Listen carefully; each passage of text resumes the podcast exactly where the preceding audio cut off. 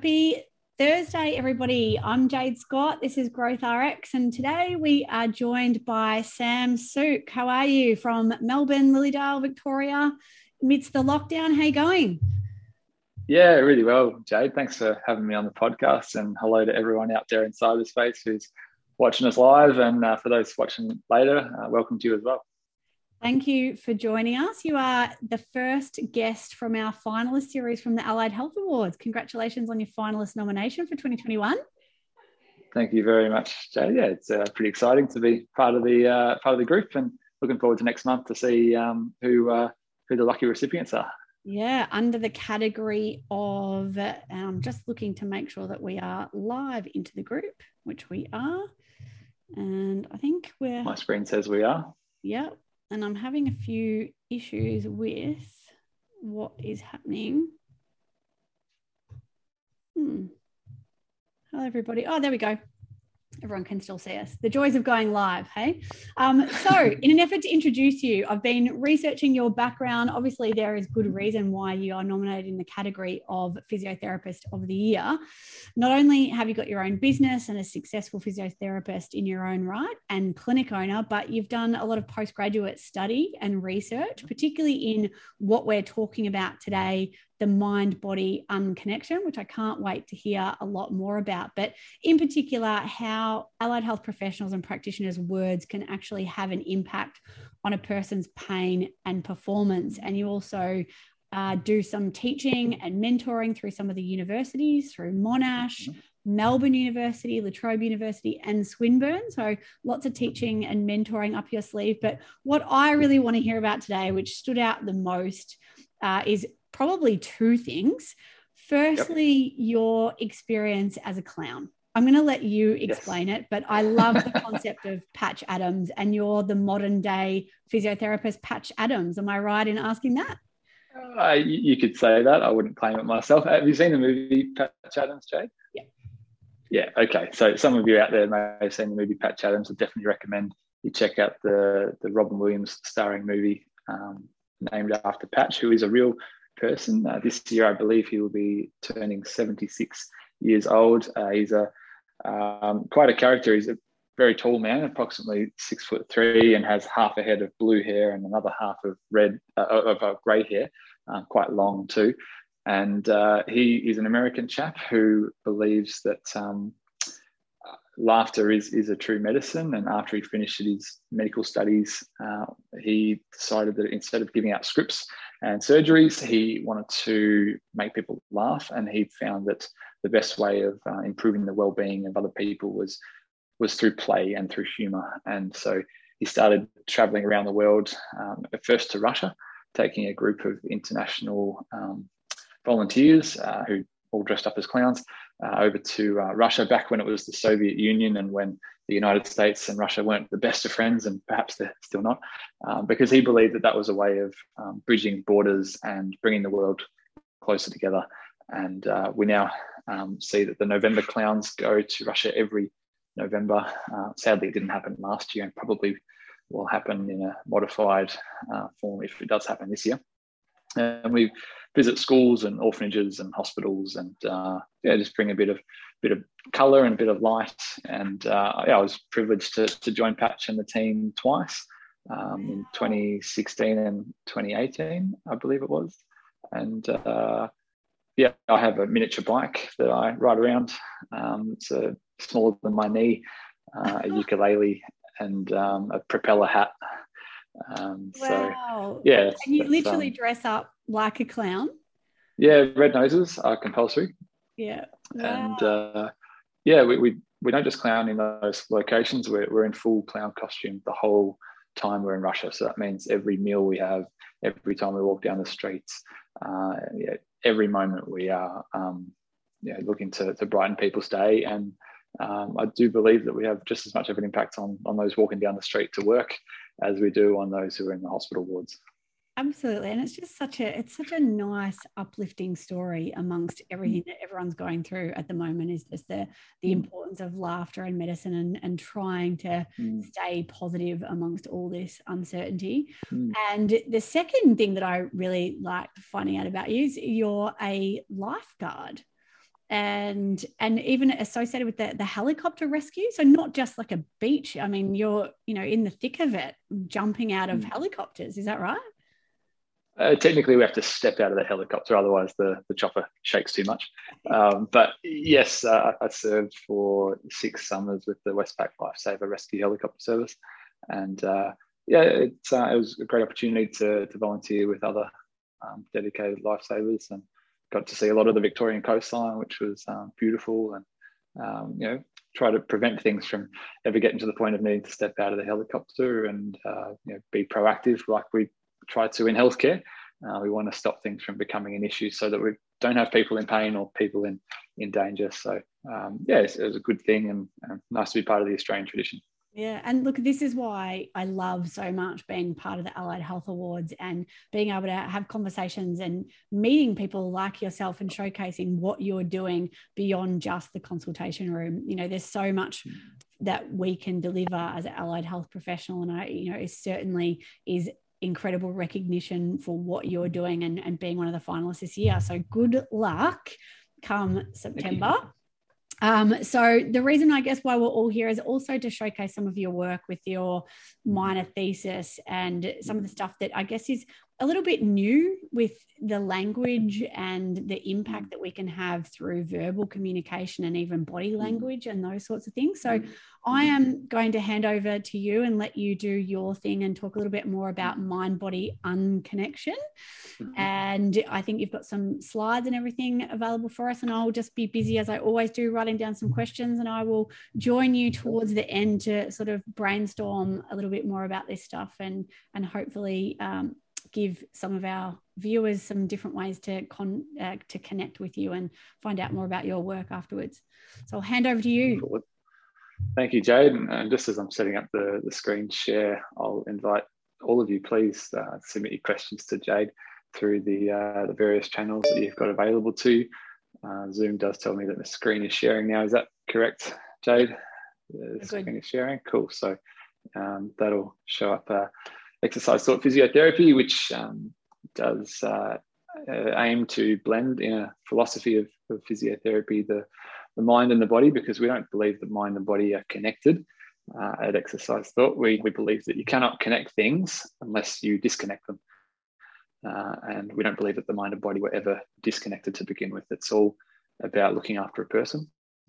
And that person is an integration of um, not various parts, but um, various layers uh, that we can uh, address in our therapies. Uh, so we encourage people to exercise thought. We encourage them to think, um, which is why we focus so much on education here at Exercise Thought, not just for our clients, but also for our our students who are future physiotherapists, uh, but also for our, um, our, team, our practitioners and our concierge staff. We want to um, really put a lot of deliberate thought into providing a, a holistic and, and really um, intentional uh, therapy. So um, that's a bit about uh, our philosophy and, and, how we like to go about things. And um, we'll, move into expectancy intervention, which is the technical name for the effect that words can have on pain and the effect that words can have on performance. Uh, expectancy intervention is something that you will find in the literature. Uh, and I believe it's the best phrase to describe what we're talking about. Um, other phrases that are similar but not quite the same are um, positive or negative therapeutic suggestion. Uh, looks like we're, we're back to face to face. Fantastic. Thank you, Jade. And I'll go to the app. Here we go. Um, uh, so, yes, therapeutic suggestion uh, is another phrase out there, but sometimes a suggestion is not therapeutic.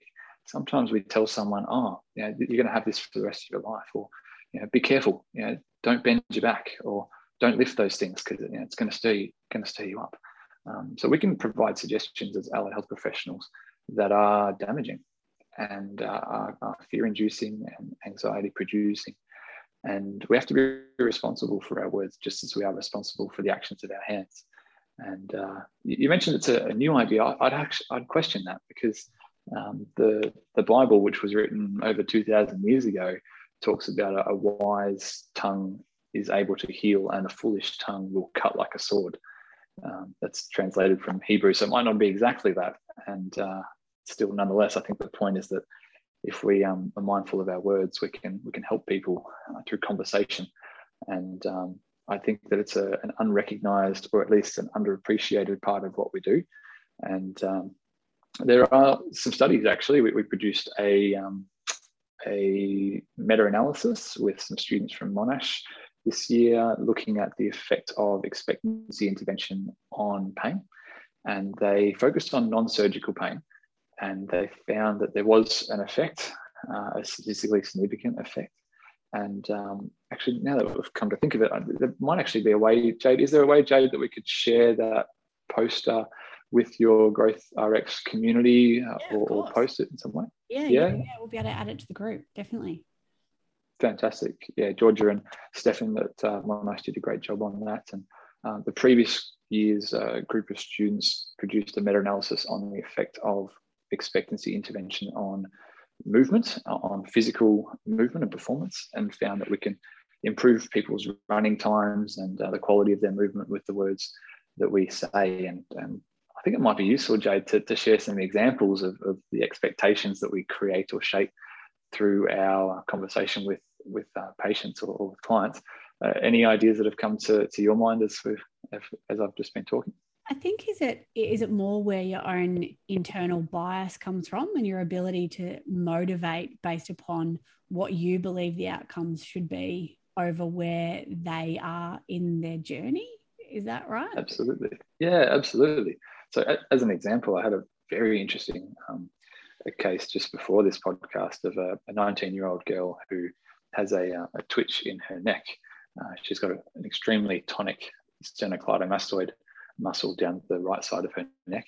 And uh, this twitch has existed for uh, eight months. And it, it's aggravated by stress and is also aggravated by thinking about her twitch. And you can see it in the conversation. As soon as we talk about her, her sport and her work and her pursuits, there's no twitch at all. But as soon as she starts talking about the twitch, it, it, happens up to up to 10 oscillations at a time. And, and in her experience, it can be up to two minutes at a time. And it disrupts her uh, her focus, it disrupts her work, her university studies. And um, when we set the goal of not reducing the twitch, but we set the goal of having a restful head and neck or, and a relaxed head and neck, she can begin to visualize and focus on the outcome that she desires, which is a restful head and neck, instead of having no twitch, because the focus of no twitch brings about the image of a twitch and actually aggravates symptoms in the same way as someone with back pain or neck pain would be better served, I believe, by having the goal of a, a confident, comfortable, supple spine instead of reducing pain. Yeah. I mean, it, I mean, it makes so much sense when you sort of put it like that. But I, I guess if unless you're actively thinking about the effect of your words, you hmm. Sometimes formulate, would you say, bad habits as a practitioner mm-hmm. just through language alone? And I mean, a lot of this is the psychology. We don't learn this psychology at uni. I don't think any professions do. I think, in fact, mm-hmm. even with the biopsychosocial patterns that we deal with every day, it's something that is happening more and more at university. I mean, you you talk on this level. What what is happening at mm-hmm. university level at the moment in those mm-hmm. sorts of spaces? Are is there more psychology of a psychology component in the curriculum these days amongst physiotherapists? Yes, I've been very impressed with the students that have been coming through recently. Uh, we've had um, a, a, large chunk of students from Swinburne um, University who you know, they have whole subjects on, on knowing self and, and, and that uh, self-awareness process, which I believe is, is, a really great insight into such a personal profession as, as um, you know, the allied health professions are.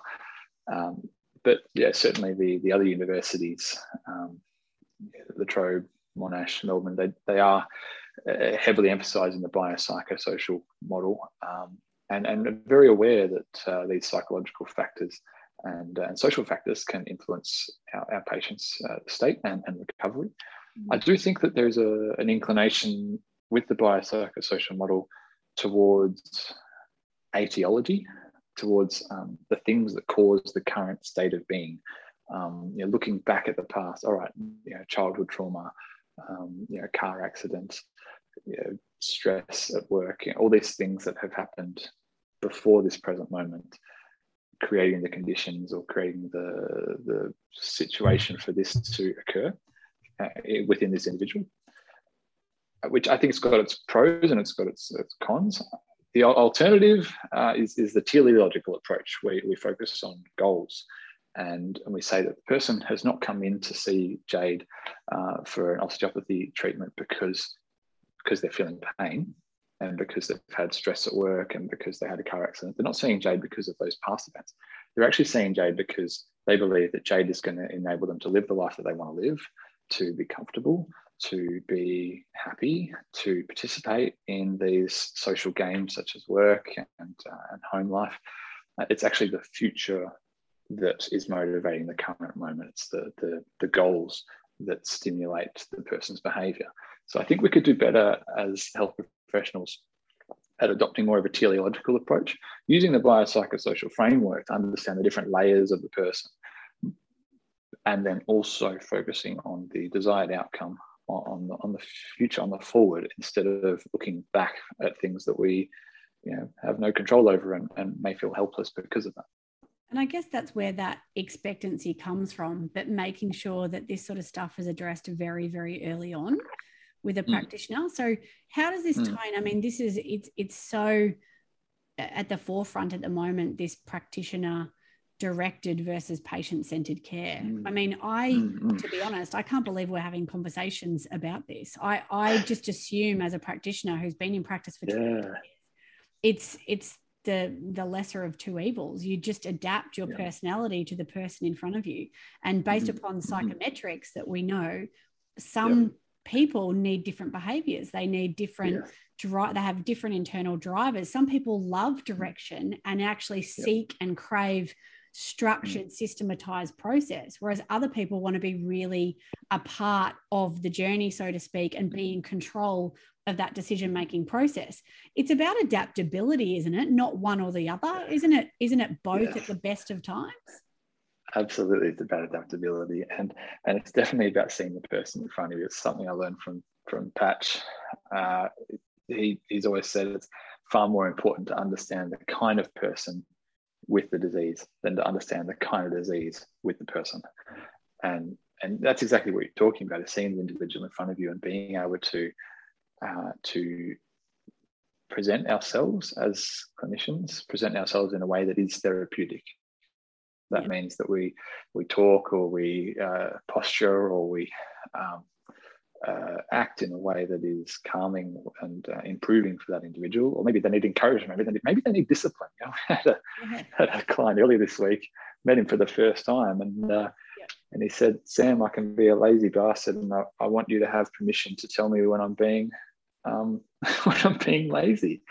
Um, excuse my uh, curse language, but uh, so I think you're exactly right. I think we've got to be adaptable to the individual in front of us, and and and I've I've made that I've made the mistake before of um, when I first started exploring expectancy interventions, I, I went to one extreme where I, I believed that the word pain itself would be associated with all things negative. Mm. Um, you know, it pains me to tell you this, Jade. Oh, gee, you're a pain. Oh, that's a pain in the neck. Like, I can't. I couldn't think of one example of how we use this word in a positive light, and so I actually um, I refused to say the word for some time um, because I I was of the belief that the word would actually be detrimental to someone's recovery, mm. and um, and that wasn't a good idea because uh, saying the word pain for, for some patients is an acknowledgement of the suffering that they're experiencing, and we need to acknowledge that suffering in order for them to feel, in order for some people, uh, to feel confident that we actually understand the the concern with which they they're presenting. And if we don't have their confidence that we're taking their problem seriously then the, the, the therapy's lost. So yeah. um, i think it's important to uh, you know to be able to sit with them in the in the dark times but then also to be able to walk with them towards a better better future. I, I couldn't agree more. I think sometimes validation is the key to trust because it makes people mm. feel listened to and makes people mm. feel heard. I've, you know, I always look back on one of my favorite older uh, patients of sort of that Greek ethnic descent. And he was Mm-hmm, just hilarious. And he would come in every week and he'd say to me, I'm your worst patient today, aren't I? Aren't I? I'm your worst. Am I the worst person? Is my back the worst back you've ever seen? I'd be like, Tell me it's the Yes, worst. Yes, it is, Stefano. Like it is, it is, it is. It's his name. Yeah, yeah, I just chose a random name. of course.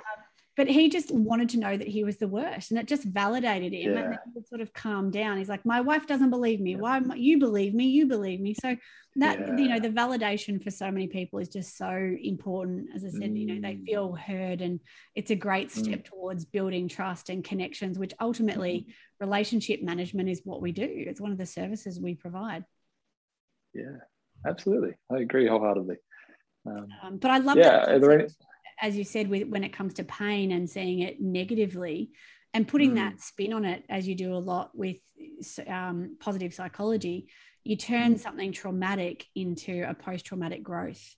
So yes, taking that next step and and making sure that you can reflect on it as you were saying self awareness is so important it's the one of the keys to emotional intelligence is actually taking that for what it is accepting it and then working out how you can grow and evolve from it Mm. so i i love this concept i love it yeah, you're exactly right. How can we actually transform, uh, you know, like an alchemist, transform this uh, yeah, lesser experience into something greater?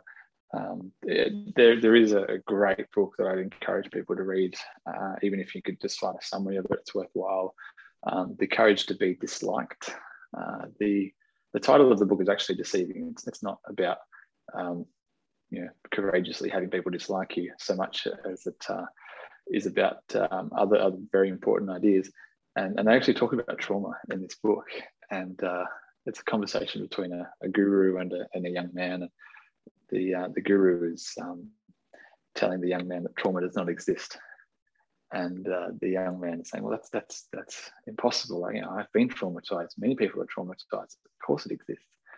And the guru asks, well, if Jade and Sam walk across the same road at the same time, and a car narrowly misses both of them.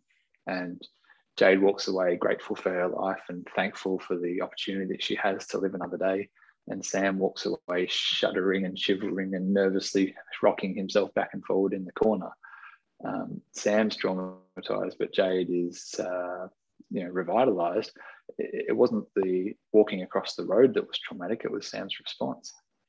Um, so it's a conscientious, uh, conscientious. It's a controversial thing to um, propose that trauma doesn't exist, but it, it's- it's um, not my- the circumstance. It's the Yeah, it's one of my favorite studies where, you know, everyone talks about the fact that we learn so much from failure. And uh, there's a, Mm. a study that I was looking at that actually indicated that failure alone teaches us nothing. It's only those who Mhm. fail and try again that we learn. So, yes, you need to fail in the first Mm. place, but if you just fail and leave it at that, you've actually learned Mhm. nothing.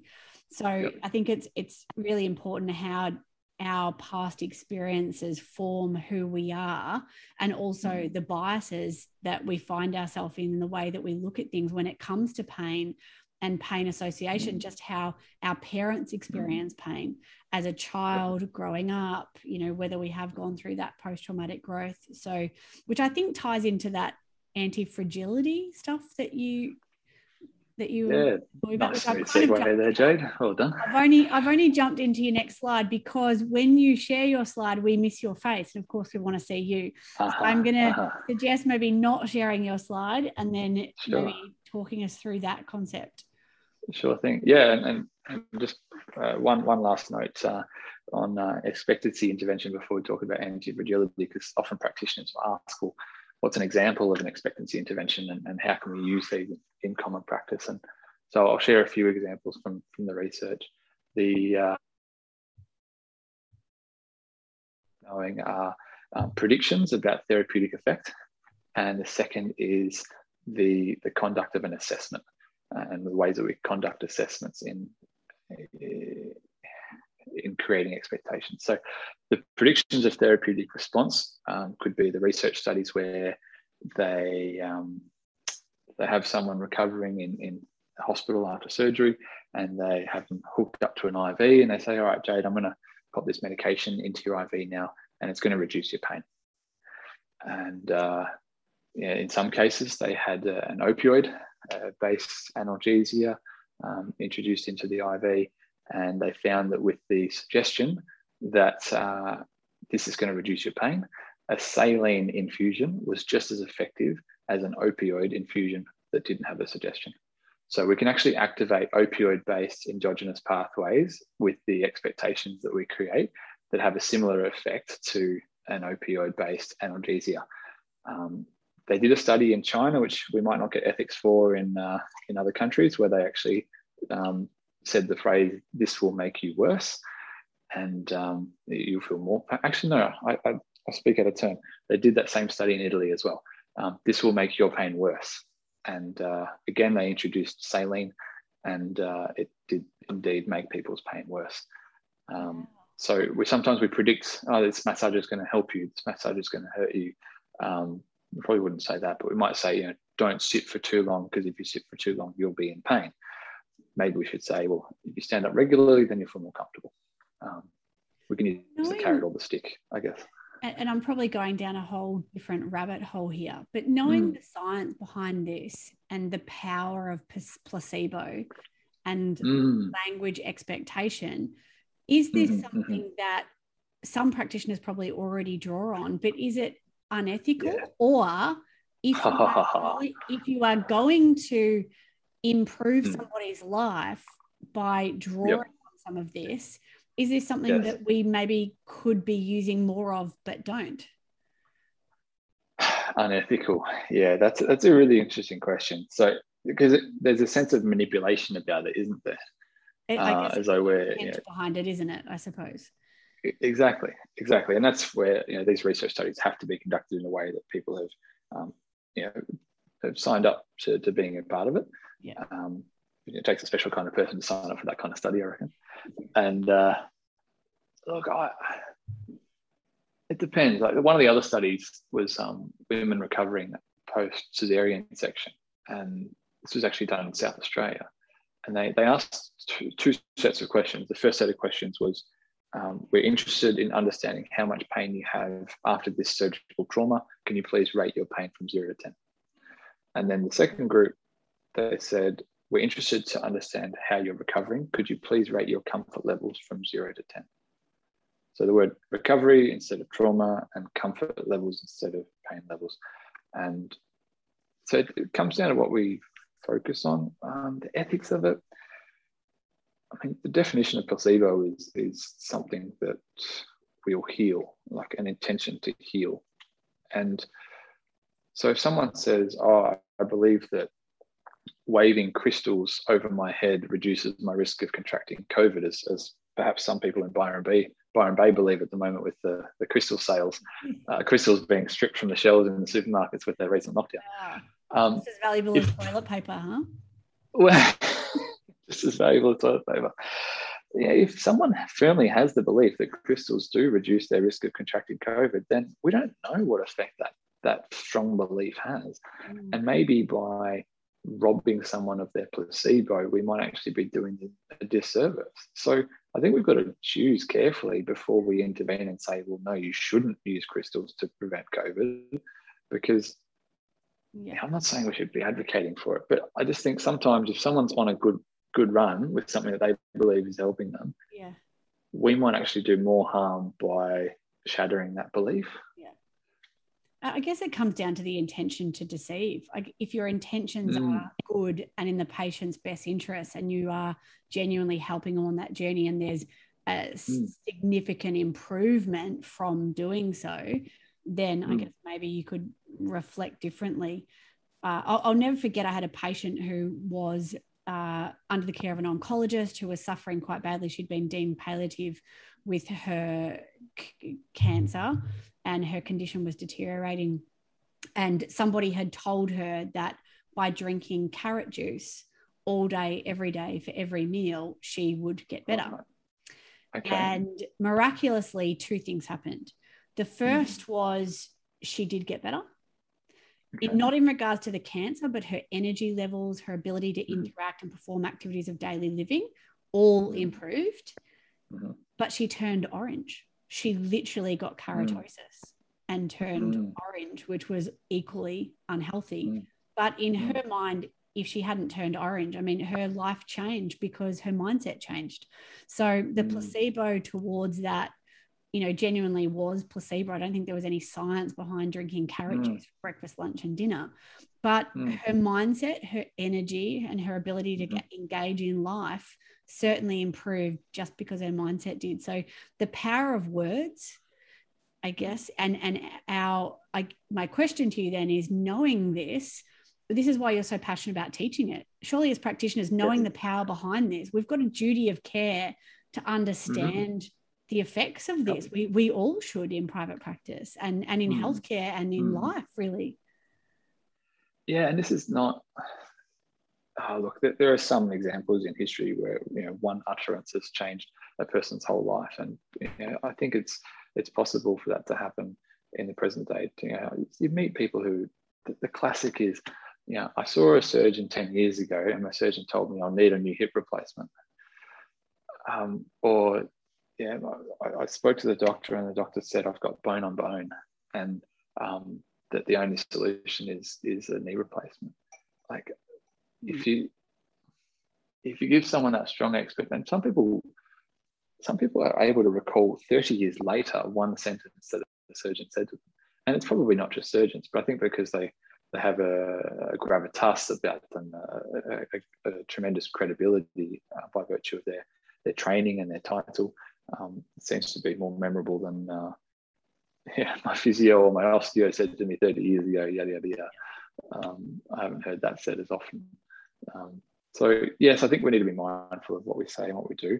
Um, it can be paralyzing if we think too much about it as well. So if we um, you know, stay relaxed in the way that we speak, I think that's equally important as, as choosing the right words, um, because that does signal in a non-verbal way that uh, you know, if we're not stressed and worried about their condition, if we're calm and, and calmly confident that they're going to improve, then that's going to signal in a way uh, an expectation that um, they'll get better.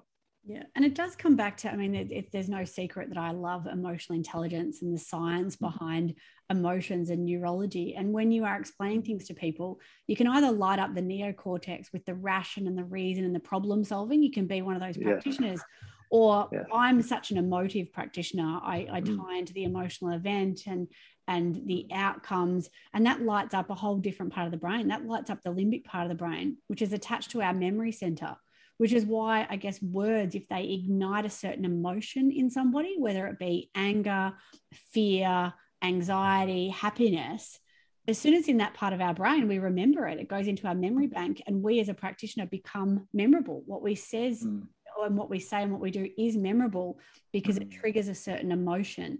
So, would you say that a lot of this language does tie back mm. into that? Yeah, I haven't thought so much about emotion. I mean, one of the studies did measure the amount of worry that people felt after a positive and negative suggestion. Um, I, I, certainly agree with you on on um, on the surface that uh, emotion would uh, you know, be deeply related to our memory, and um, you know there is that saying that people will forget what you say and forget what you do, but they'll always remember how they make how you make them feel. Um, so I yes, I can only imagine that that's true. I, am just not uh, capable to speak on that from a research perspective because I've um, I've, I've not come across any studies that look that, at the effect of words my, on emotion. My excitement level of drawing everything mm. back to emotions.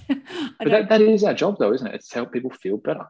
Yeah, is feeling what's a feeling, isn't it? It, it is an emotion. It's not strictly uh, uh, nuts and bolts physical change that we're seeking. Yeah. Even though we call ourselves physical therapists. Yeah. Hmm.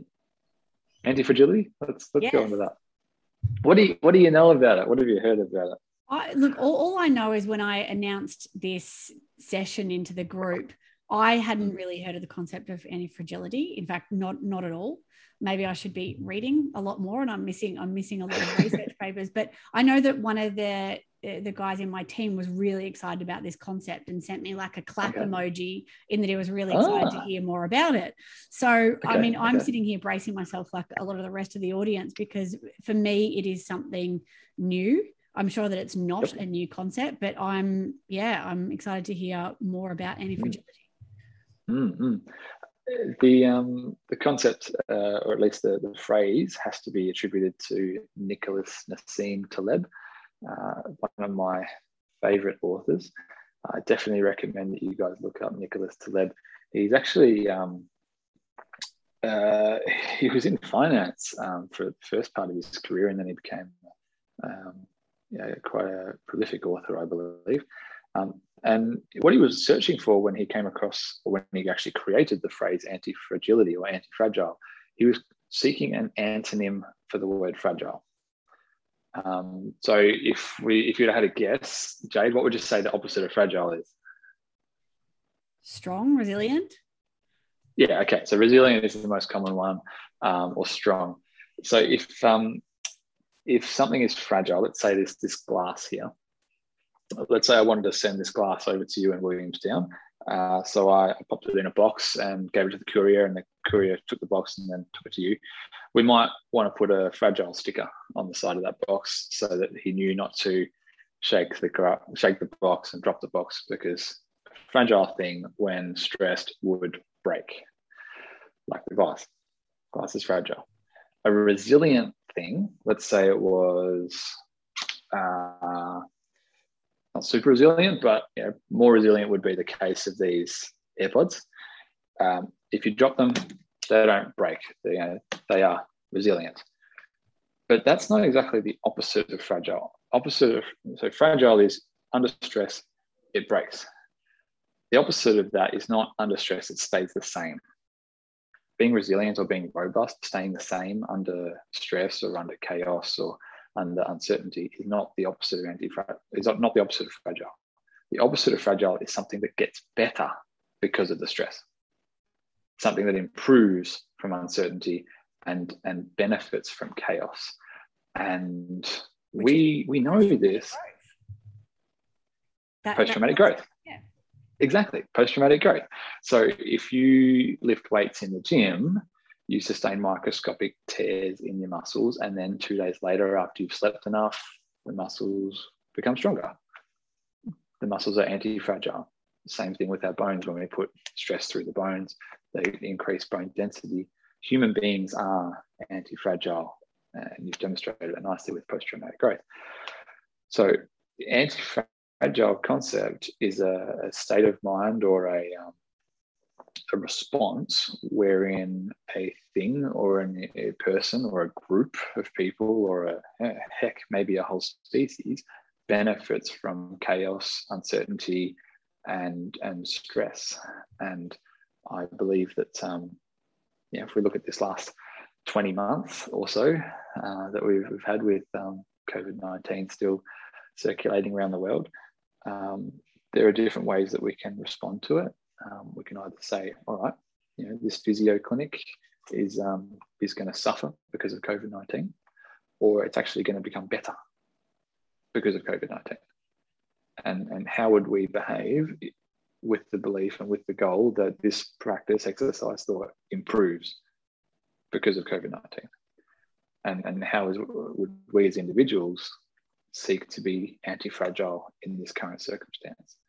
Um, so, you know, I'm sure you, there's plenty of examples in your own life, Jade, because uh, you know you are a, an anti-fragile person. You know, growth RX, um, you know, your, your, studies at Harvard, the the, the fantastic um, um, achievements of, of your your work teams, um, largely, uh, you know, thanks to you know you sustaining an illness in an earlier part of your life and and you know, determining de- determinedly saying that this is actually going to something that not only do you conquer and, and move beyond, but something that you actually benefit from and, and it gives you a, a, a new and, and renewed outlook on life. And, um, know, look at you. I mean, yeah, you've done a fantastic job out of that. And maybe if you, you wouldn't wish it upon anyone, but if you didn't have cancer, maybe Growth RX and, and the other things that you're, you're enjoying doing wouldn't exist.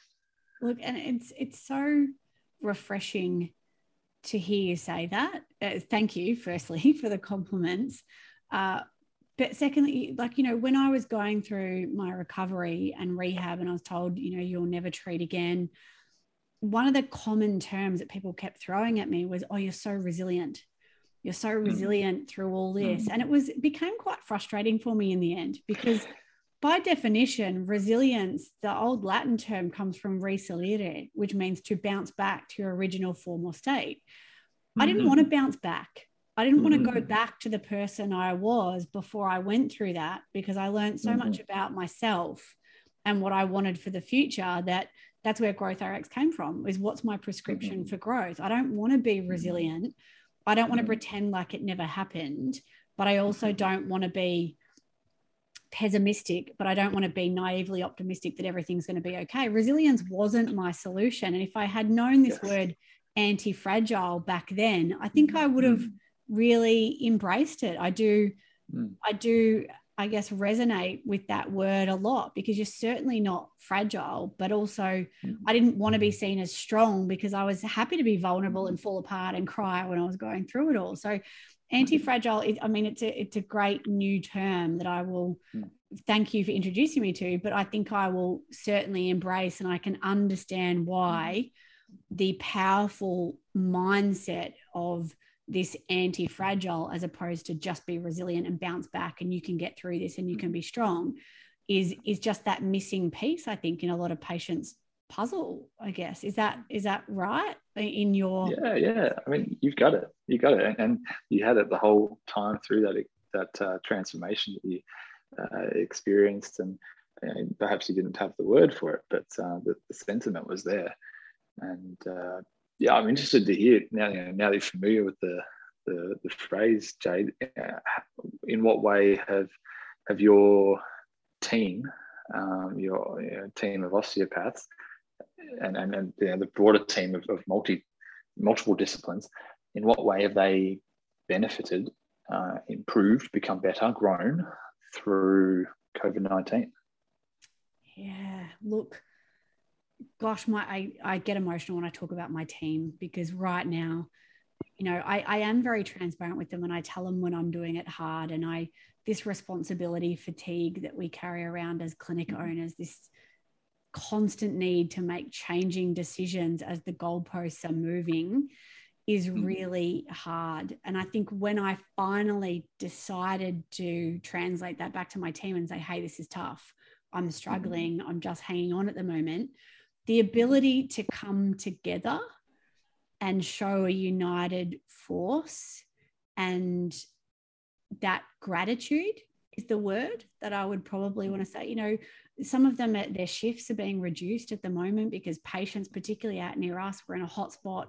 Patients are just disappearing. Days are falling apart before their eyes. And you know i've i've i've asked and i've pleaded with a lot of them to take a bit of a hit and reduce their their full-time hours down to part-time to get through this lockdown. And all of them the common thread through it all is i'm just so grateful to be able to be working. I'm grateful to be able to be supporting our patients i'm grateful that i'm going to have a job at the end of this and we're going to come out better so mm-hmm. you're absolutely right. They do have this anti-fragile mindset, but I don't, I think it's very hard to do alone. Am I right in mm-hmm. saying that? Is anti-fragile, the value comes from people around you. And I think that that's for me, mm-hmm. that's what I'm so impressed and I'm so proud of them because they're coming together. They're realizing that I think they are a little bit stronger to get through this and to be anti fragile when they're united and you know i guess all in this together is that ridiculous cliche that we're talking about because we are certainly not. My poor high school musical. are not going through this like we are but that anti-fragile notion of um, not being alone as well. Yeah. Yeah well if you, if you are getting into the books jade another one you might like is humankind wherein the uh, the author proposes that the the reason that humanity became the you know, globe uh, dominating species that we are today is not because we were smarter or stronger. You know, we don't have any particular um, claws or teeth or um, you know great armor on us with, with soft, um, you know, soft sacks of water mostly. Um, we are more kind to each other than other species is the theory, uh, and and the theory is built upon um, a few things, but but one is that uh, Neanderthals were actually much stronger than us. They're all built like elite athletes, and and they're all actually quite smarter than us too. They they developed um, more sophisticated tools. Um, they were smarter hunters. Um, the the difference between the Neanderthals and us is that when one of us broke a bone and was unable to walk, that we would actually help that bone to be reset, to mend, and then to nurture that person until they got better.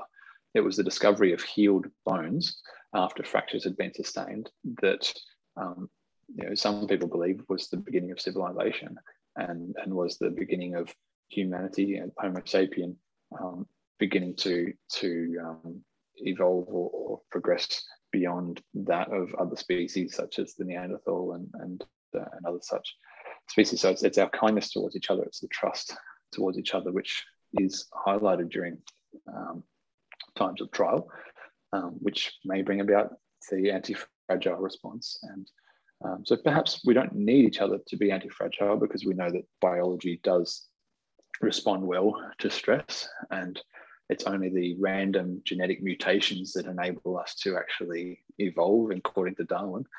Um, but certainly, I think the, the, human race does benefit from the kindness and trust of others, and that does enable us to be more anti fragile than if we didn't have each other. Mm. So, through evolution, we've become more empathetic.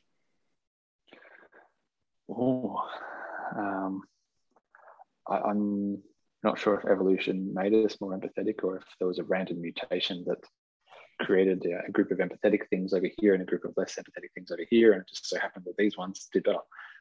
Um, yeah. But I, I guess you know, if you were not an empathetic leader, if you were a, tyrant, people wouldn't want to work for you. Mm. Um, you know, they, they, wouldn't want to follow you. They wouldn't respect you or trust you. Mm. Um, you know, the, the, best hunter is is not the one that can you know kill the animal and, and um, you know, take it home. It's the one that shares it around afterwards. Uh, the best boss is not the one who can bring in the, the biggest number of clients or the, the, largest number of dollars. It's the person who can, um, yes, okay, you know, create that momentum and that resource, but then share it around generously. And you know, there's a few examples about um, how you've done that as well. With, you know, um, you know, buy, you know buying uh, seats at, at, tables for events that get cancelled and, and um, you know, other unfortunate things, but you know, great examples of, of how you've um, supported your team and, uh, and yeah. you know, been an empathetic leader. Yeah, and I think just just that exactly what we're talking about. You know, the Allied Health Awards, which everyone's so excited about, would normally a networking event. I mean, Serena's done mm. such an incredible job. That's going to be pivoted online. Some of the mm. benefits mm. from that we we're still yet to see but people understand that times are changing and just see the best for it and you know it's a mean feat it actually is more effort to do a normal live event than to go virtually so people are, are mm. finding that inner strength that they never had before well i mean your mm. clinic in particular i'd love to know from you i mean you're you're mm. talking about this now personally how are you better off for COVID. I mean, without being that yeah. positive person that's like, yay, yay. I mean, where where have you kind of had yeah. to knuckle down and and and dig deep and look at look to the future mm. and go, you know what, this is going to be okay because it has to be. Yeah, yeah, I, you're right. If if we become too rah rah, everything is awesome. Um, we we lose people's trust because they don't believe that we're actually understanding what they're going through um, and it's also a bit tiring for um, for people as well. So, how do how have exercise thought benefited from from COVID? Um, there's a few examples. The first is the universities were were reeling uh, about 15 months ago. Placements were being cancelled left, right, and centre. Um, there were students at risk of not graduating. Um, heaps of students at risk of not graduating. So these are people who are you know, dedicated four or more years to to studying a particular profession with a view to then working in that profession and uh, you know, then being told, you know, sorry, COVID place, COVID's cancelling placements, you won't be able to graduate. So we then had to figure out, well, if um, if telehealth is good enough for our patients and our clients, then maybe telehealth's good enough for student placement. And we had no idea if it was going to work or not, but we jumped in and we had five students the first time. Um, we had five students on Zoom on a laptop screen just over there. And uh, they they sat in on every consult, and we actually discovered some unexpected benefits of that approach. And the unexpected benefits are that the students can conduct research in real time during a consultation. So they can look up a journal article, they can you know, research a different diagnosis, they can compare different diagnoses, they can understand which subjective and objective evidence supports and negates each potential diagnosis because there's a clinical reasoning framework that we gave them that enables them to actually understand which diagnosis is most likely based on the information presented during the consultation. So it's a it's a diagnostic skill and a clinical reasoning that they normally wouldn't develop because mm. they would sit in a corner or you know maybe touch a client during a consultation, but the opportunity to actually sit down and nut out, well, why is this the diagnosis and why is this the best treatment plan? That's something that they would have to do at the end of the day, which is unlikely to happen because they're probably going to be tired by the time they get home at the end of the day or they've got work to go to. Or, you know, so they're probably going to do less. So saving time because they don't have to leave home is an advantage. They can do it from their own home. Um, having that real-time research is an advantage. Having the team of students is really advantageous as well. There's a constant conversation through Messenger or through Zoom chats where the students exchange ideas and ask questions. You know, what are we doing this test for? Maybe we should do this treatment instead. Oh, what research do we have to support that? Oh, we've got the yada. So they actually become a little community of learners and they teach so much um, they teach each other so much as well as learn from the, um, the exposure to, to real cases.